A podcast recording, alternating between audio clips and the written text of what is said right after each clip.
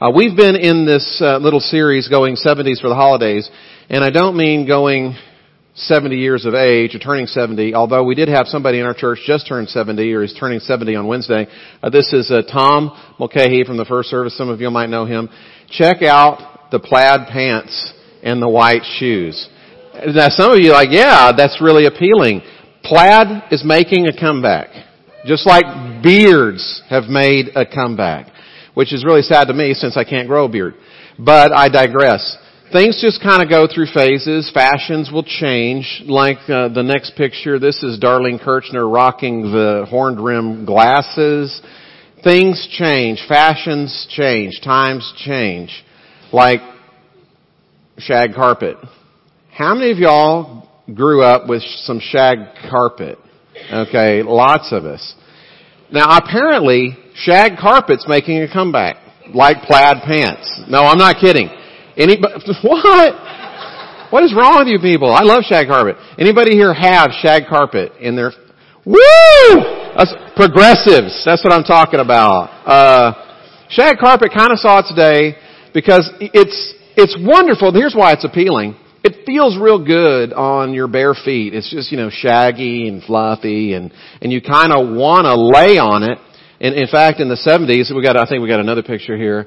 In the 70s, Bible reading made a comeback because people just wanted to lay on shag carpet all day long and just, just kind of read the Bible. So shag is good, it feels good, but the problem is, since it feels good on your bare body or your, which I shouldn't say that, but yeah, you know, I mean, if you were there in the 70s, okay, that was part of it, and uh, you were walking around on and on your bare, hey, some of you are laughing because you were there in the 70s. It's like, yeah, that's why I like the shag carpet, okay? So, when you spend a couple of years on the shag carpet, the shag gets kind of nasty, and that's why it kind of left the scene. Now we still have carpet and we still have flooring, but the shag has pretty much disappeared from the floor. And so here's the question. The question is, okay, is Jesus kind of like the shag of Christmas? Or put a little bit differently, is he, sort of the optional extra or the whole uh, narrative of Christ coming? Because here's what the surveys are indicating. The surveys are indicating that more and more people are looking at Christmas as not a Christian holiday. This is true. As the years progress, more and more people are just looking at Christmas as Christmas, a time for joy, a time for peace, but not particularly a Christian holiday. And more and more people are okay with the secularization of Christmas. And so my question, put a little bit differently, would be, can we take the, the sentimentality of the uh, birth narrative of Jesus and just kind of put that onto other stories of love and kindness and brotherhood and gift giving and peace. Is the biblical story of the birth of Jesus kind of just part of the overall shag? Now, here's, here's where I'm coming from just in case you're wondering. This shouldn't surprise you, but I, I would really maintain that if the birth of Jesus Christ is only a sentimental story to you that you, you don't understand Christmas. In fact, I would go so far as to say that everything else except for the birth of Christ is the shag. Now this morning what we're going to do is we're going to go to one of the more familiar passages in all of the Bible. It's one of the most familiar passages with regards to the Christmas narrative that you're going to find in the Bible. It's one of those stories that when you read it, you just feel kind of sentimental. And uh, a lot of people feel sentimental because, well, when you have angels announcing good news of great joy that's for all people, it just feels very warm and inclusive and and wonderful. And then when you throw in words like baby and manger and shepherds and all, it just you feel sentimental. And so some people they'll hear the story and they think of it purely as sentimental, that that's just the magic of Christmas and magic can be replaced by other magic. And so for some people, the magic of Christmas can be somehow equated with candles in shop windows, gifts under the tree, songs about Rudolph, letters to Santa, movies like Frozen 2, all of these kinds of things. And it's not that anybody here is opposed to all of the shag. Again, the shag feels good to the feet of our souls. We've got some shagging here. And I'm really glad. We've got, you know, shiny stuff. We got the table decoration. We've got the garland. We've got the lights. We've got the trees. And I love it. We love the fluff. It's not a bad thing if you like fluff. In our family, we, we've got some fluff. We've got a, it's, the, the dog's name is Lola. We got a picture of this. This is, that's one of our, our two dogs, Lola, and I think we got another picture of her. That's her just kind of laying at the back door, and if she looks kind of large to you, it's true. She's fat and fluffy. In fact, uh, she's, we talk about her all the time. Gina was at school one day. I had to tell this story. She was at a UIL event and she was on the phone and she was talking about how fat she is. And somebody else said, yeah, and there's like, she's so fat. And all these other people are looking at Gina like, what? You're so mean. That's the meanest teacher ever. No, we're talking about our dog. Okay. She's just fluffy and we love it. And, and we like to wipe our feet on her and all of these things because that's why she's at the back door. But anyways, I digress. If you love fluff, I love fluff, we all love fluff, there's fluff around. The problem comes when we can't separate what's foundational from what's fluff. When it comes to the birth of Jesus Christ, I would say he's, not only is he not the shag, he's not even the flooring. You would say he's not even the foundation. If you want to press really far, he's the cornerstone of the whole deal. And I'm going to kind of give away a little bit before we get there, but I would say a lot of the things that make us feel so warm and fuzzy around Christmas are these wonderful ideas of world peace and international peace and the end of war and and an internal peace and a placidity of soul and and, and just a, a centeredness of being. These are really, really good things. And this time of the year brings attention to those sorts of things. It's just that those sorts of things flow from one place not from sentimental stories, but from the reality of the coming of Jesus Christ and the implications of that for your life and for mine. Okay, with that, we're going to go ahead and t- turn our attention to this story. This is found over in Luke chapter 2 verses 10 through 14. You've probably heard this story before, but we're going to read it once again. Let's go ahead and stand out of respect for God who's speaking to us through His Word. Starting with verse 10. But the angel said to them, Do not be afraid, talking to the shepherds in the field, do not be afraid. I bring you good news of great joy that will be for all the people. Today in the town of David, a Savior has been born to you. He is Christ the Lord. This will be a sign to you. You will find a baby wrapped in cloths and lying in a manger. Suddenly a great company of the heavenly host appeared with the angel, praising God and saying, Glory to God in the highest, and on earth peace to people on whom his favor rests. May God bless the reading of His Word. You may be seated. Now, of all the passages in the Bible, this is one of the more familiar passages. And some of you, you're so familiar with it, as I was reading it in your minds, you were correcting me. Uh, because especially when you get to verse 14, it's not, no, no, no, it's not glory to God in the highest, that it's glory to God in the highest and peace on earth, goodwill to men. Ernest, if the King James Version was good enough for Jesus, it ought to be good enough for you. Uh, we'll get into some translation differences in just a second. But this is a familiar text. People are familiar with it. In fact, even when people don't know where it's found, they know the story. And even when people don't know that this story is even found in the Bible, they still are familiar with the story. The question is, okay, what is this peace on earth that Jesus was born to bring? That's our question. And as we answer that question, it's going to help us to cut through the shag and see a little bit more what is the cornerstone of this whole deal. How does the Bible, the New Testament in particular, interpret the peace on earth? This morning what we're going to do is we're going to stay right in the birth narratives. We're going to stay actually in the Gospel of Luke. And as we come to understand the peace on earth that Jesus was born to bring, we're going to grow in our appreciation. And hopefully as we grow in our appreciation for what was given, we will also grow in our execution of experiencing and giving peace. So again, here's the question. What is the peace on earth that Jesus Christ was born to bring? Let's talk about what it is not. Because that's the fluff. Let's get rid of the fluff first. What, what was not meant by peace on earth when the angels announced the birth of Jesus?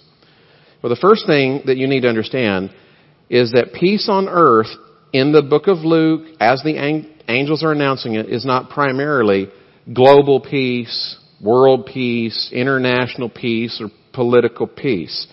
That's not what's intended. Jesus Christ was not born primarily to put an end to war. If that was the whole purpose, we're a little disappointed because if you look back over the last 2,000 years, there's been a lot of war and a lot of bloodshed, tremendous atrocity. Jesus did not understand his birth as being the key to ending war or that being the primary purpose. It's not that God is for war. Of course, He's against war and He's against poverty and disease and sickness and all of these things. But let's have some balance in terms of our understanding.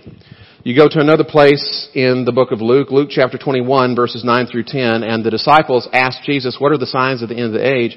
And Jesus says, when you hear of wars and disturbances, some translations, rumors of wars or tumults, uh, or uprisings, when you hear of wars and rumors of wars and the like, do not be disturbed. Do not be terrified. For these things must take place first, but the end does not follow immediately. Then he continued by saying, nation will rise against nation and kingdom against kingdom. Jesus is saying you should never expect the end of, international conflict. Jesus is letting us know, he's teaching very clearly that my birth, my coming into the world, wasn't going to bring about political or international peace. If anything, things are going to get even worse before I come again. It's the second coming that ends all wars, not the first.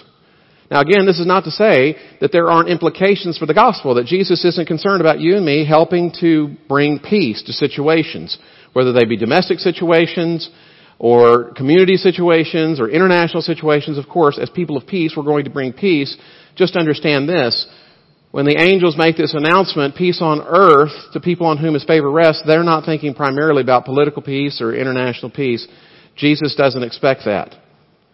So if you're saying, okay, if peace on earth isn't world peace or global peace, then what is it? Some people have guessed, well maybe he's just talking about spiritual peace. After all, Jesus is a spiritual leader. He's going to bring spiritual peace. And when people talk about spiritual peace, here's what most people mean. Most people mean kind of a subjective peace, an internal peace, an internal placidity of soul. Kind of like Jesus is going to give you more peace than a Deepak Chopra conference. Jesus is going to give you more internal peace than your new Peloton bike and and the endorphin high that you get from it. What people are talking about is just an internal balance. And I don't want to diminish that that is, in fact, what comes from the peace that he brings, but that's not the peace that the angels are talking about. Back to Luke. This is kind of interesting. In Luke chapter 12, verses 51 through 53, Jesus says, Do you suppose I came to grant peace on earth? To which most of us are saying, well, yeah, actually, because the angels just announced peace on earth. Well, obviously Jesus is saying this is not the kind of peace that I came to bring, and he makes it clear the peace on earth that he did not come to bring. He says, I tell you, no, but rather division. For from now on, five members in one household will be divided, three against two and two against three. They will be divided, father against son and son against father, mother against daughter and daughter against mother, mother-in-law against daughter-in-law and daughter-in-law against mother-in-law, to which none of us are really surprised. But I digress. Um, here's the point. Okay, I'm, I'm just kidding. Look, my wife is sitting next to her mother-in-law, and it works out fine. Really. Uh, okay. Just, all right. I, I want to be. I want to be even more careful with this one than I just was. Okay. Um, no, really, they get along great. Um, when Jesus says, "Yeah, I'm going to bring division," he certainly is not communicating, "I'm going to bring international division." That when I come, it's going to cause nation to rise up against nation. He's not talking about international disturbance. Jesus did not imply even that his coming was going to create religious wars. When people go to war in the name of Jesus Christ, they are going to war in his name in vain. You know what it is to go toward some, to do something in vain or to take someone's name in vain is to take their name and leverage it for your own particular agenda, but it has nothing to do with His. That's what it is to take someone's name in vain. To take His authority and attach it to your own agenda and somehow justify yourself religiously with regards to a war that isn't fundamentally a religious war, but a political one. Jesus is saying, no, no, no. We don't take God's name in vain and attach my, don't attach my name to your political wars. let me give you an example of this. Um, for the longest time in Ireland, of course, there was this friction war between Protestants and Catholics, and you can go back in Europe and see this sort of war going back and forth in, in different ways on different fronts. But there's a story of this Irishman who jumps uh, out from, from around the corner, has a gun in his hand, and holds the gun to another man's hand, head, and he asks this man, are you Protestant or Catholic? And the man responds, I'm, I'm not Protestant, nor am I Catholic, I'm an atheist. And the man says, okay, okay, fine. But what kind of an atheist are you? Are you a Catholic atheist or a Protestant atheist? And the, it's a joke, but it kind of illustrates the point. That war had nothing to do with religion or Christianity. That is entirely a political war. Jesus is not insinuating, not, there's not even an implication here that his entrance into the world is going to necessarily rightly produce more international friction. What he is teaching is that when Jesus comes in your life, when Jesus steps into the middle of your family and in your relationship, sometimes there's going to be disturbance. That happens. The, things get stirred up. They don't get settled down. Uh, we see this in the Middle East. In the Middle East and Muslim nations, if you come to faith in Christ, your family may reject you. They'll ostracize you. They might turn you into the authorities, throw you into prison. Uh, well, of course, we're not living in the Middle East. What happens here is you've come to faith in Jesus Christ, and when Christ comes into your life, it might disturb some friendships. It might disturb the equilibrium that you've reached as a couple. When you become a Christian, sometimes people say, hey, you're not the same person you used to be, and I don't like hanging out with you anymore. I feel guilty being around you. Or, or I, I really wish you wouldn't be talking about Jesus all the time and a relationship with Him and how I need to repent and all of the rest. Sometimes Jesus steps into the picture and then there's a disturbance. I was talking to someone recently about how when she came to faith, and this is a very, very common story. Someone comes to faith and they start going this way with Jesus and the person who isn't in relationship with Jesus kind of goes in an opposite direction that's what will happen when you develop a relationship with Jesus as your primary relationship, but the other person doesn't. Sometimes that just kind of happens. Things get stirred up. Certainly things get stirred up in your own life. When Jesus comes into your life, your life is not your own anymore. When you accept Jesus as your Lord and as your Savior, which they're one and the same, you can't say, oh, well, He's just Savior, but He's not Lord. Jesus can't not be Jesus. He's fully who He is. And so when you have Jesus in your life, it's not like putting an add-on to the back of your house so that the neighbors have a place to stay if they're having a fight or, or so that your in-laws will have more room to stay when they come and visit for the holidays. When Jesus comes into your life, into the home of your life, it's like you turn over the deed and the keys to them. The, Jesus is the owner and now you're just His guest. He lets you stay in the house, but the problem is, when Jesus comes in, it's a constant remodel. You ever been in the middle of a remodel? It's always a disturbance. He's redoing things. And maybe he's going to be doing things in the house of your life that you wouldn't have anticipated or even wanted. He comes in, cleans out the skeletons from your closet, comes in, and now the front door's open to strangers all the time, and that's kind of an adjustment. And then of course he messes around with what goes on in the bedroom, and in the entertainment room, and in the living room, and all the rest, and so your life is constantly in a certain amount of turmoil because your life is no longer your own. Jesus lets us know when, you, you've got to count the cost because here's the thing. When I step into your life, it's not going to be the same and it's not going to be under your control and there's going to be a certain amount of upheaval. There's going to be change. Now I'm not saying that there's not an internal peace, but, but the reality is sometimes Jesus steps in and things get a little harder than you thought they were going to be. And Jesus is saying, I'm not doing a bait and switch on you. There's a cost that you have to count when you come to me. Take up your cross and follow me. This is a death to yourself. I'm not going to tell you about the cross after you become a Christian and pray some little prayer. I'm telling you up front, there's change that's going to, that's going to happen. It's going to come to your life. So the peace that Jesus brings is not primarily international, political, world peace, and it's not just an internal placidity of spirit as if Jesus is some Hindu, Buddhist guru of some sort. Some people say, okay, if it's not that, maybe the peace that Jesus is talking about is just symbolic or metaphorical because we all like peace. It's not just pie in the sky peace. And we know that's not the case because Jesus says, the angels say, this is peace on earth. This is up there that's come down to you. This is a peace that you can have now, right here and now, not one day later We're not talking about platonic ideals or even something that may happen in the future. We're talking about a peace that has come to you now on earth that you can respond to now and can have now. Very specific, very objective, very real. So if the peace the angels announce isn't political, it's not, you know, internal, of mind, of, of mental state, and if it's not primarily some sort of mystical, um, metaphorical, symbolic peace, what in the world is it? Well, to get to the heart of this, I want to direct your attention to two passages right here in the, in the Christmas narrative. Just back up a few verses to the end of Luke chapter 1, and there's this scene where Zacharias has his mouth open. God has closed his mouth because Zacharias laughs when God tells him, you're going to be the father of this son, John the Baptist, who's going to come before the Messiah. And, and now God has miraculously loosened his tongue. Now he can speak. And here's what Zacharias says to his boy who's still in the womb. Prophetically, he announces this, and you, child, will be called the prophet of the Most High.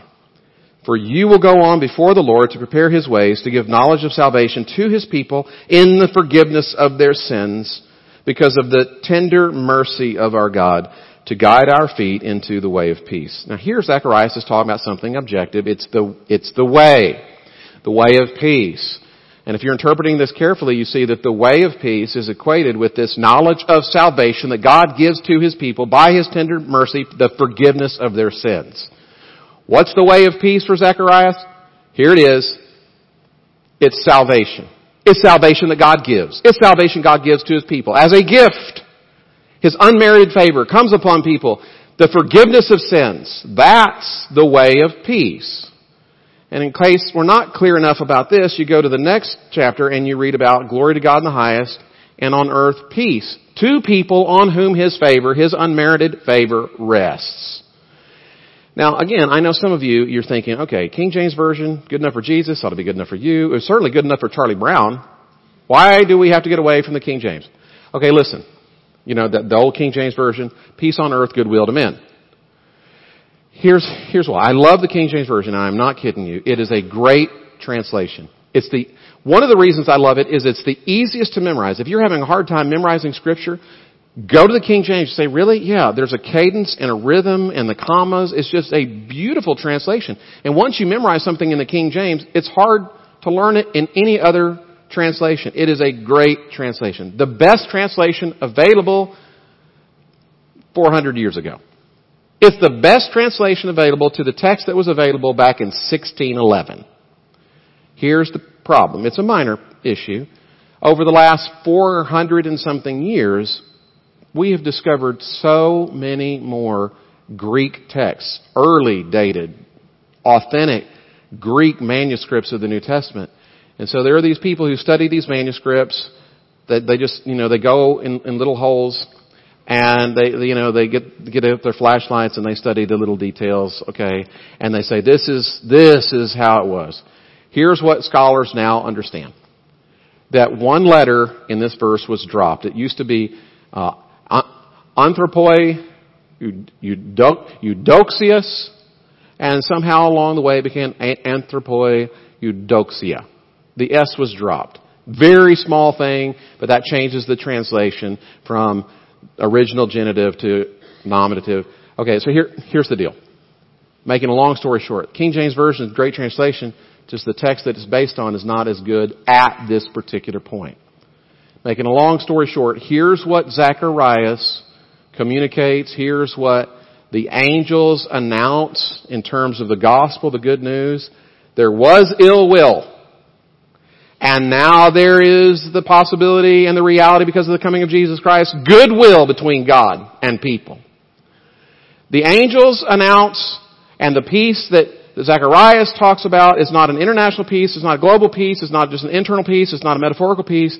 The peace that comes because of the coming of Jesus Christ is a peace between God and us. That specifically is the peace. This is the peace that is solid, it's unchangeable, it's not malleable, it's solid, it's unyielding. It's the peace that's sung about in Hark the Herald Angels Sing, uh, Hark the Herald Angels Sing, it's the Wesleyan hymn. Peace on earth and mercy mild God and sinners reconciled. Do you remember that part? part? That's what it is. The peace of God is God's mild mercy. The, the peace on earth is the for, forgiveness that reconciles sinners to God. And when that peace comes, it's absolute. And what I mean is, it's not progressive. It's done. Let's go to uh, Romans chapter 15, that that passage that Alan read just a little bit earlier during the worship portion. Since we have been justified by faith, we have peace with God through Jesus Christ. Through Him we have also obtained access by faith into this grace in which we stand. We have been justified, have been, accomplished fact, you're standing as if you have already been forgiven, just as if I'd never sinned. That's how complete and utter the grace is that has come into your life. It's complete and utter forgiveness. And when I say it's absolute, here's what I mean. You can't be kind of forgiven. You either are forgiven or you're not. If you're 50% forgiven, you're not forgiven. If you have some of God's favor, you don't have His favor. You're either standing with God and God is standing with you or you're not. You're not kinda in or kinda out. The forgiveness that God gives is complete. The reconciliation that He gives us with Him is total. The grace that has come into your life is unadulterated. It is pure. God has come down into your life and into my life wholeheartedly without reservation and here I stand in relationship with me and with him and he stands in relationship with me. Here's the good news, okay? The good news in the New Testament is not one day you're gonna die and you're gonna get into heaven because of what Jesus did. That's all true. That's true. But the good news is not just one day when you die you can get to heaven. The good news that the angels announce, and this is consistent throughout the Gospels, the good news that the angels announce is up there has come down here. God has moved in, and He wants to move in with you. There can be peace with God right now. And when up there comes down here, into your life, into your family, into your community, of course everything is going to change. The peace on earth that is absolute is the forgiveness that God gives us for our sins. It is our reconciliation with God. It is a relationship with God that in spite of the fact that I'm a sinner and I've fallen short, a holy, holy, holy God can now have a relationship with me and live right within my heart and life. That's the good news.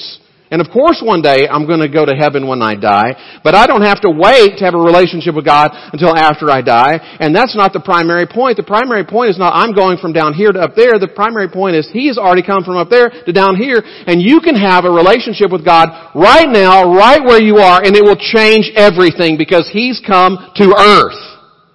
That's good news. So if you're kind of thinking, you know, I think I need a change in my life. I think I need some liberation. I think I need some joy. I think I need Christ in the middle of the hole in my heart so that my family will be changed for the better. The good news is you can have that because He's come. That's the good news. Now in, in a few weeks, actually, you know, about another month, second Wednesday in January, I'm going to be teaching a class on Wednesday nights from 6 o'clock to 7 o'clock the King Jesus gospel. You might want to get in on that. But for now, just suffice it to say, when the Prince of Peace comes to you and comes to me, of course there's going to be outworking of this peace. If you receive the peace, the, the peace of God and the Prince of Peace steps into your life, of course there's going to be some changes.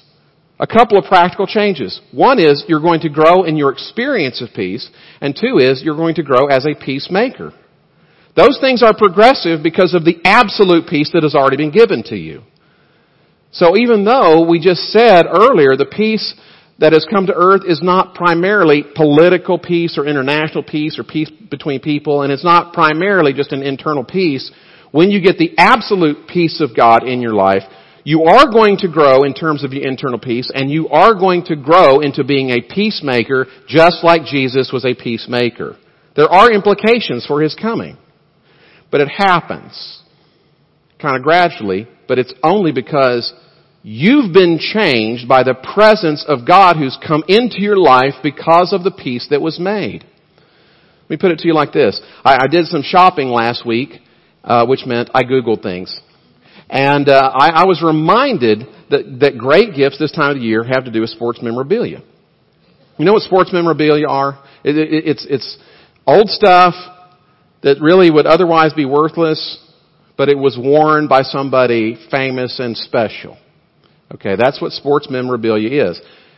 Everything changes about something normal because something or someone super normal has worn it or put it on. I thought this was interesting. The 1920 uh, baseball jersey of Babe Ruth sold for $4.415 million. Isn't that amazing? And I got to thinking, now wait a second, what if we could find the original manger? You know, the feeding, you know, really the feeding trough that Jesus was placed in for one night. How much do you think that would be worth? Really? I bet we could find somebody to pay more than $4.145 million. I bet there'd be somebody paying 10 times that much. $100 million? I wouldn't be surprised. And then I got to thinking, wow, what if Jesus, Almighty God, comes from up there, down here, and indwells you permanently? Does that change anything? And if your answer is no, you don't understand the gospel. Up there's come down here into your life. Jesus has taken up residence in you permanently. You have been given the Spirit of Christ. You've invited Him in, into your heart. Jesus Christ, the hope of glory, is within you. And we would say, well, yeah, okay, the Prince of Peace indwells me, but that doesn't make any difference. Of course it makes a difference. It ought to make all the difference in the world. Two things. One, you should be growing in your experience of peace. Let me put it to you like this. I, uh, and Dennis Keller was in the first service. He's not back here, but Dennis is a person I've had a relationship with for over a decade. He was a member here for a long time, and he's been out at Sun City for the last seven plus years as a pastor in Sun City. Well, he was diagnosed not too long ago with Lou Gehrig's disease. It's a disease of the central nervous system and eventually every, all your motor function eventually, eventually shuts down, including your breathing. It's not good. He gets this diagnosis. Of course, that's bad. Loss of health. And then on top of that, he's told by the people who employ him, you can't be pastor here because you have Lou Gehrig's disease. So there's loss of employment. But it's not just employment, it's calling, because he feels called a pastor. In particular, what he loves doing is Stephen ministry. And so there's also loss of community, the community of which he's been a part of for a long time. So you, you get the picture. Loss of health, loss of employment, loss of place, loss of ministry. Death just kind of closes in from all directions sometimes. So I'm, I called him. I called him Wednesday afternoon just to touch base with him. And he's crying. He's crying on the other end of the line. And he explains to me, I'm not crying anything other than tears of joy, and this is legit. He's like, I've just been with Jesus. And just been, and he's, he's weeping. He's like, I've just been overwhelmed by the love of God and by the love of God's people. And I'm thinking, I called it a bad time, didn't I? You know, and we just, because I interrupted that. And then we have a great conversation for another 15 minutes. And it's beautiful and it's real. And I'm thinking, that's the peace that surpasses understanding. It's talked about over in Philippians chapter 4 verse 7. There's a peace that surpasses understanding that guards our hearts and minds in Christ Jesus. Why do we need this peace? Where's this peace come from? Well, this peace comes from God. It comes from God in your life. Almighty God having a relationship with you and being eternally yours. Sometimes you don't know how much that means until you have nothing else. Until you have nothing else but God, you don't always recognize that God is actually enough. Why do we need the peace of God to guard our hearts and minds? Well, sometimes it's because we're in disturbing situations.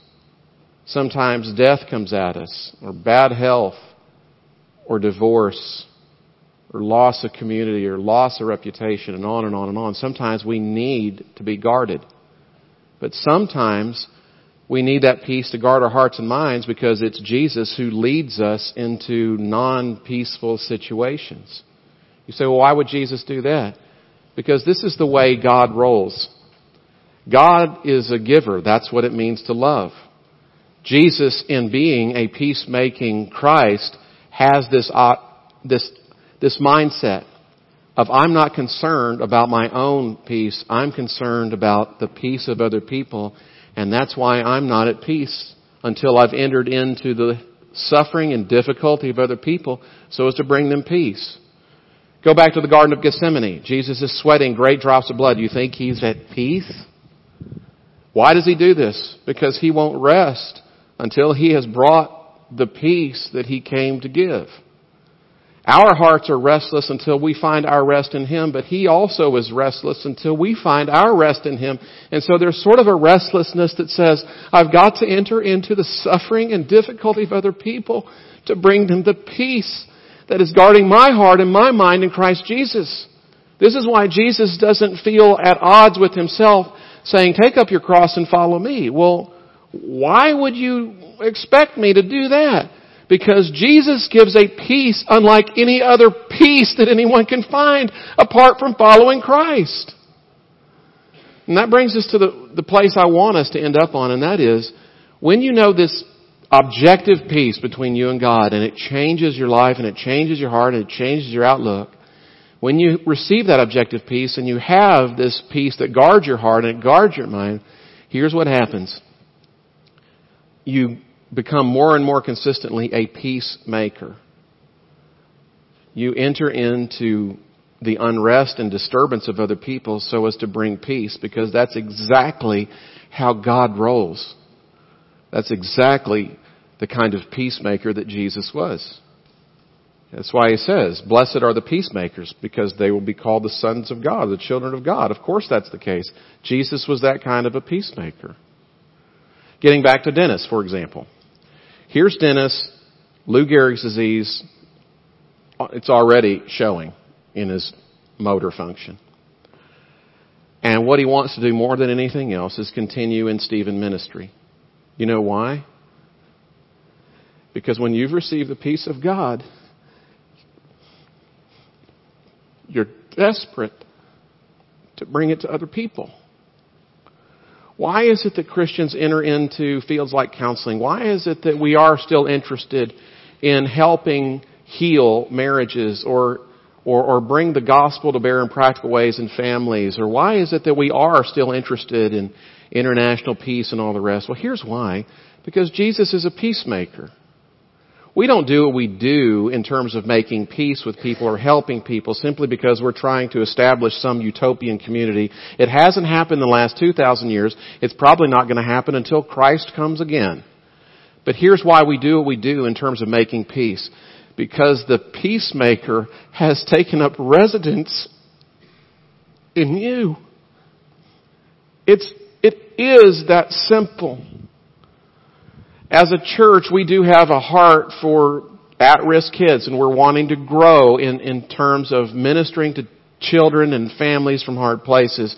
One of the things we, we've been doing year after year after year is this whole angel tree ministry where we just give gifts showing God's love in a practical way to kids who have one or two parents that are incarcerated.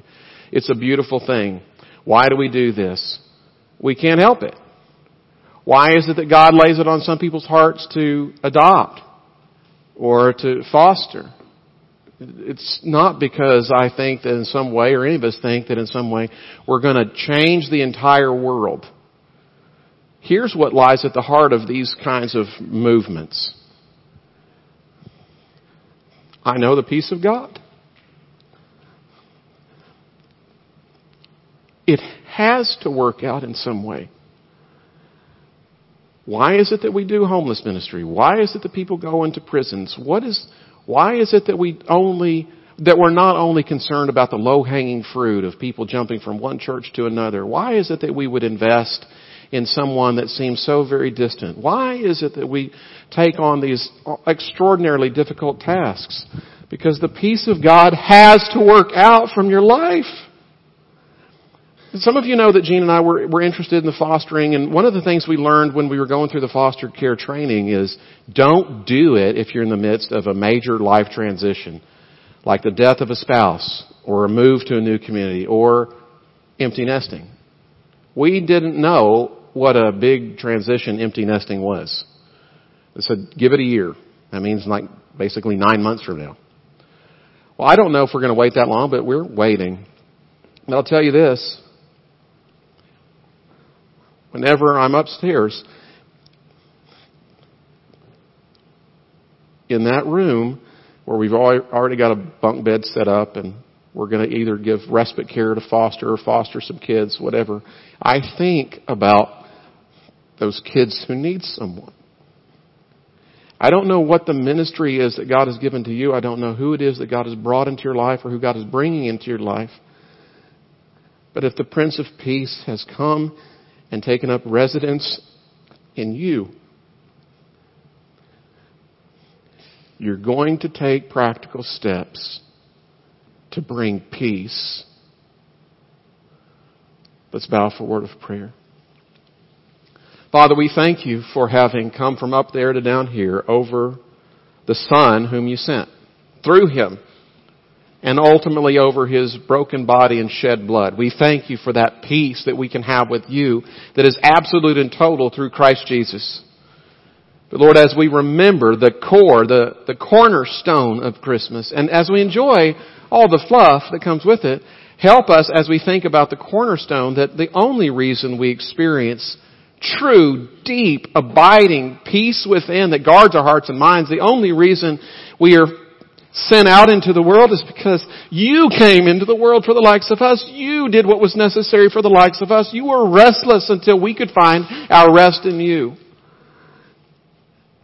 So Father, as we, as we think about the grace that has been given and the forgiveness that has been given and the absolute peace that has been granted to us only by your merciful good favor, I pray that whatever struggles we're going through, there would be that peace that guards our hearts and minds. And that we would also, by your peace, be transformed into makers of peace. That we would enter into the difficulties and sufferings of others so as to bring peace. Not just because it's the sentiment of the month, but because there is something solid at the core of who we are, or rather someone solid at the core of who we are, that we cannot help but be peacemakers. Lord, any good thing that we ever do, whether it's angel tree or adoption or fostering or just going the extra mile for a student or for a neighbor or for a homeless person or someone who doesn't know the gospel, whatever it is, every time we go the extra mile, we know that we cannot take credit for any of it. It's only your gospel that changes us. It's the fact that you have come smack dab into the middle of our lives and are rearranging them. May we continue to cooperate with the reality of your presence in us on earth. And may there be peace. We pray all of this in Christ's blessed holy name. Amen.